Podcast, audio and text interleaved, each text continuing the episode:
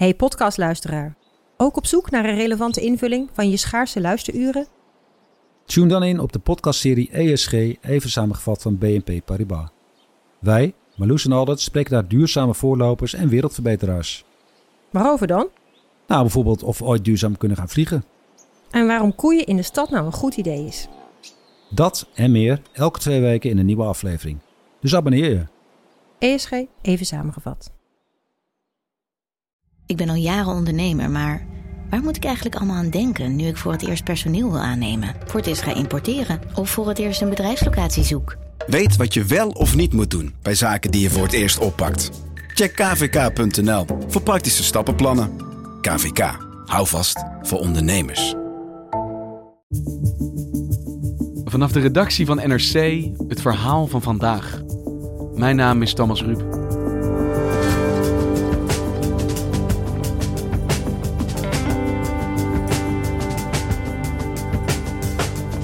Rayful Edmund was in de jaren 80 de cocaïnekoning van Washington D.C. Hij was het die de uitermate verslavende drug crack introduceerde en daarmee zijn buurt naar de verdoemenis hielp. Nu, na bijna 30 jaar cel, wordt hij mogelijk vrijgelaten. De bewoners mogen van justitie meebeslissen. Verdient Rayful Edmund een tweede kans?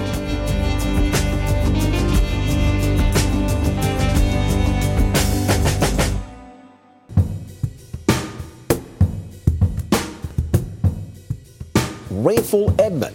Rayful Edmund. Rayful Edmund III. Remember that name. Back in the 80s, Edmund oversaw one of the country's largest drug enterprises here in D.C. at the height of the crack cocaine epidemic. And linked to as many as 30 murders. I think they made a movie about him or film about him. One of the most notorious gang leaders around. Rayful Edmund is een man die in de gevangenis zit in Washington. En het Openbaar Ministerie in Washington is van plan hem vervroegd vrij te laten. Ondanks het feit dat hij in 1990 is veroordeeld tot een levenslange gevangenisstraf zonder kans op vervroegde vrijlating. Bas Blokker is Amerika-correspondent voor NRC met als vaste standplaats Washington DC. En dat doen ze omdat hij in de gevangenis druk bezig is geweest om justitie te helpen. Naar verluid heeft hij zo'n 30 andere drugscriminelen, want dat was hij, helpen oppakken in de, in de jaren dat hij in de cel zit. En justitie in Washington wil hem daarvoor nu belonen.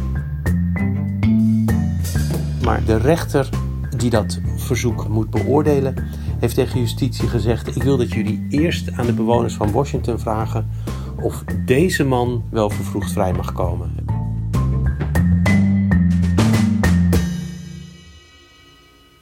En de afgelopen weken is het Openbaar Ministerie dus in een aantal bijeenkomsten bij de bewoners van Washington langs gegaan. En bij een van die bijeenkomsten ben ik zelf ook geweest.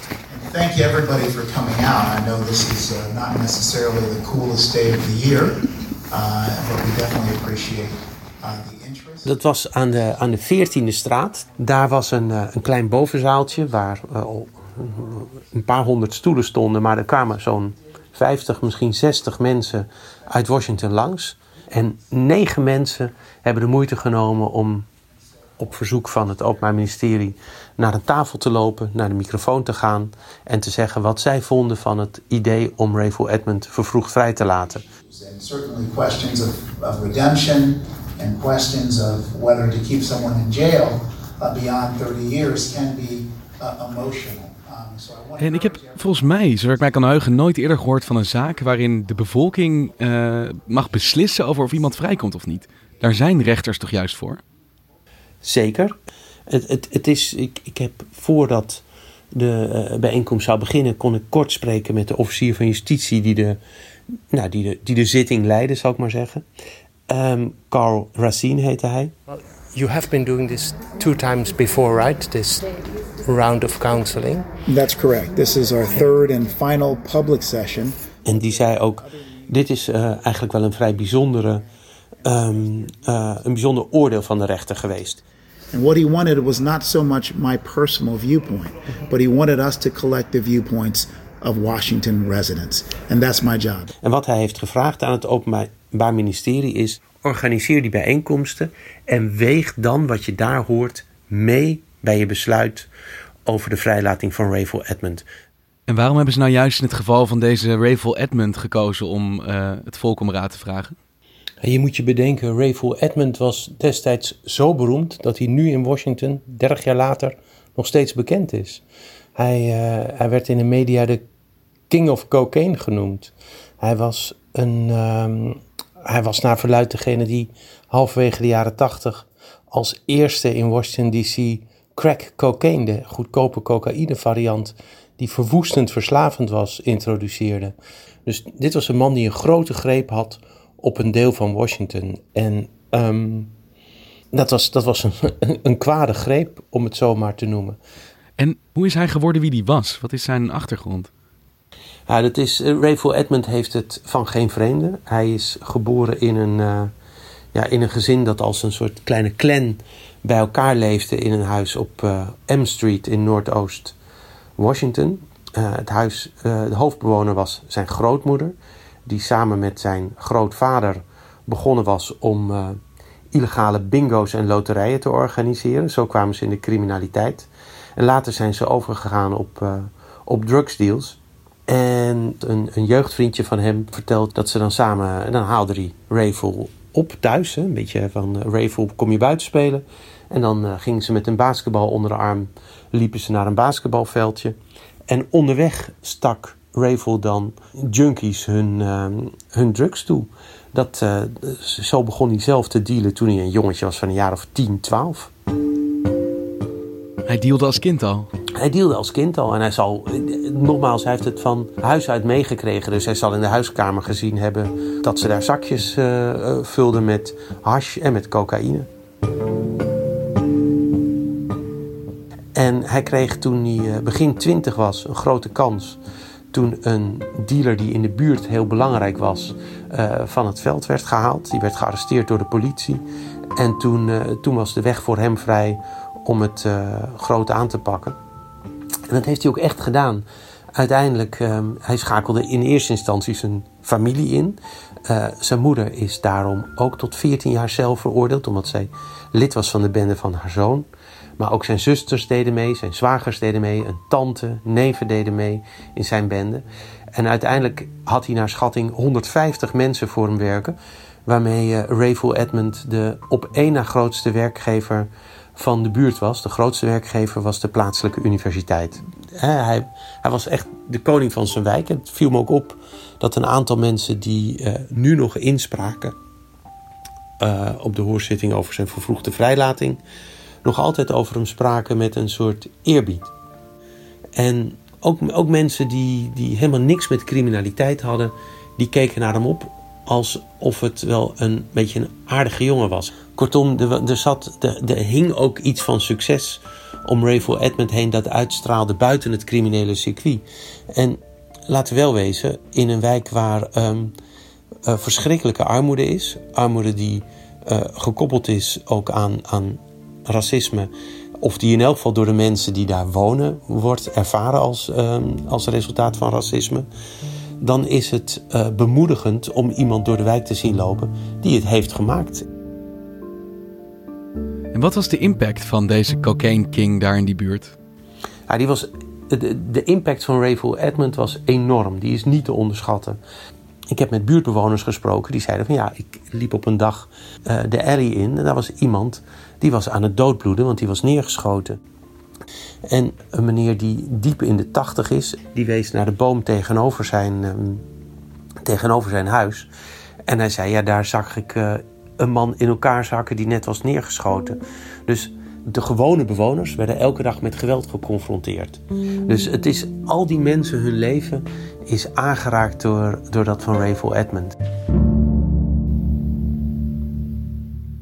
Maar het lijkt me dat zulke bekendheid en zo'n groot profiel voor een crimineel natuurlijk wel een keerzijde heeft. Namelijk dat je eigenlijk automatisch in het vizier van de autoriteiten moet komen. Zeker, ja. En een aantal leden van zijn bende heeft in ruil voor strafvermindering voor zichzelf getuigd tegen Rayful Edmund. En Rayful Edmund is voor het voeren van een drugsbende in 1990 veroordeeld tot levenslange gevangenisstraf. En hij kwam niet in aanmerking voor vervroegde vrijlating. En wat voor gevolgen dat voor die buurt, dat nu ineens de grootste, bekendste crimineel daar eh, van straat gehaald werd? Nou, dat is wat ik heel, heel wrang vond. Is dat terwijl de drugs, de criminaliteit die daarbij hoort, de slachtoffers die dat maakten, terwijl die zich allemaal afspeelden binnen de, de zwarte gemeenschap van Washington, hebben die eigenlijk relatief minder geprofiteerd van de opgang van die buurt nadat de buurt uh, schoongemaakt was door de politie. See those old buildings? That's what it used to be like. En ik ben met een meneer die destijds in een soort welstandscommissie voor de wijk zat, ben ik door de wijk van nu gereden. None of this new stuff is here. Hij heet Clifford Waddy. En door de ogen van Clifford Waddy is de wijk onherkenbaar veranderd. I mean, it's unreal. Hij wijst voortdurend naar een grote supermarkt. Where those buildings were. En zegt dan, daar stond de viswinkel van uh, McDonald's. There were little stores and shops. Daar was, had je een stoffenwinkeltje waar veel mensen boodschappen deden. Black folks might have run them. En dan zegt hij erbij, in mijn tijd is dat allemaal omgehaald en vervangen door de enorm hoge gebouwen die je daar nu vooral ziet. Daarnaast heb je opeens geen uh, slagerijtjes en vishandeltjes meer, maar uh, power yoga uh, praktijken. It makes you wonder, hmm. I'm not pitting white folks against black folks. I'm talking about a, a notion of over gentrification. Ja. Dat is, het, dat is eigenlijk de wrange uitkomst van gentrification. De zwarte bewoners hebben de prijs betaald voor uh, de drugs en de criminaliteit die daarbij hoort. Maar ze hebben niet de winst gekregen voor het opruimen van die drugscriminaliteit. En gesteld dat Rayville Edmund wordt vrijgelaten en als hij daar uh, terugkomt, dan zal hij uh, dan zou die zijn ogen uitkijken. Maar goed, het is de vraag of hij terugkomt natuurlijk. En dat is dus ook een vraag die nu wordt gesteld aan de bewoners daar. En als jij vertelt wat zijn invloed in die buurt is geweest, hoe zijn leven was, de manier waarop hij daar huis hield, kan ik me toch niet voorstellen dat mensen gaan stemmen voor zijn vrijlating, toch? Ik, dat is een van de fascinerendste dingen, vond ik, bij de, uh, bijeenkom, bij de hoorzitting over de vervroegde vrijlating van Rayville Edmund. Don't have a problem with Mr. Uh, de hoorzitting waar ik was, daar zijn negen mensen naar voren gekomen om te praten over de vrijlating van Rayville Edmund en de wenselijkheid daarvan. En ik vond het fascinerend om te zien dat zes van de negen mensen pleiten voor vervroegde vrijlating. Uh, ook mensen die hem destijds hebben gekend. I think the youth, most most of these youth these days don't know him, but probably have heard of him, like like me. You know, he was an icon. I mean, he was. Eén jongen zei, um, uh, hij was toen mijn icoon, hij was mijn held. Ik keek tegen hem op.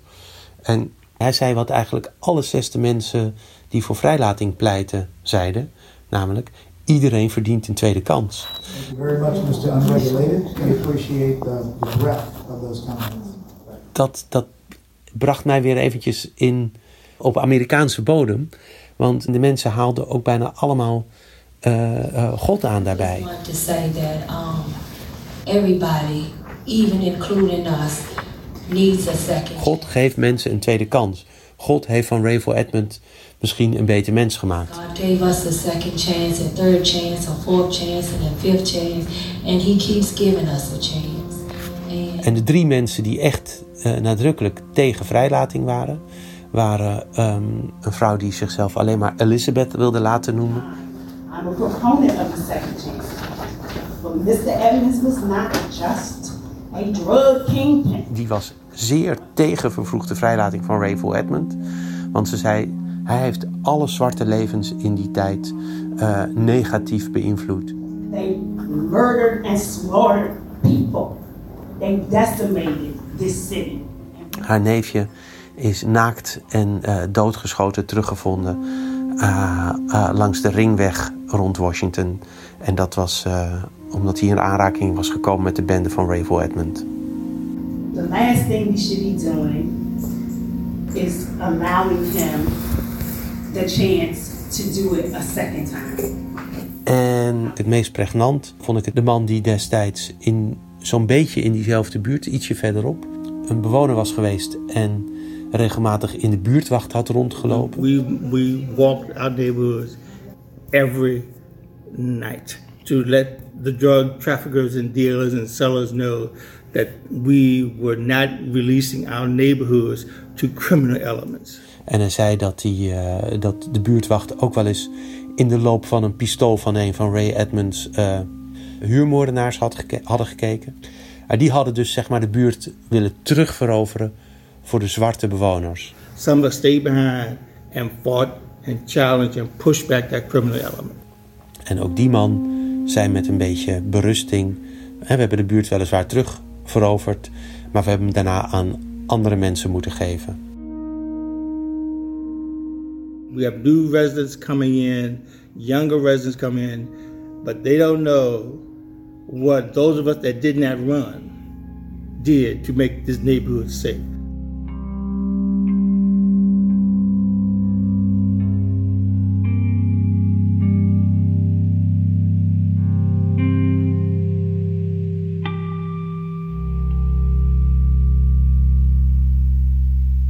Hey, dankjewel voor je tijd, Bas. Ja, graag gedaan, Thomas. Tot de volgende keer.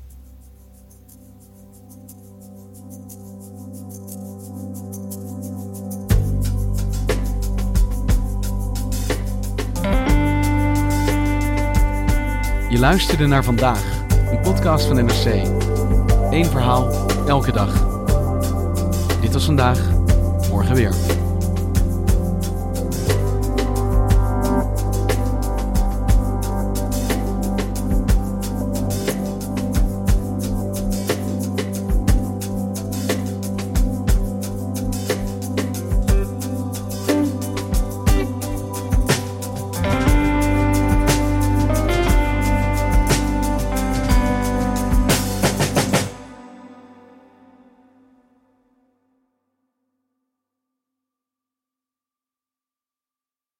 Technologie lijkt tegenwoordig het antwoord op iedere uitdaging.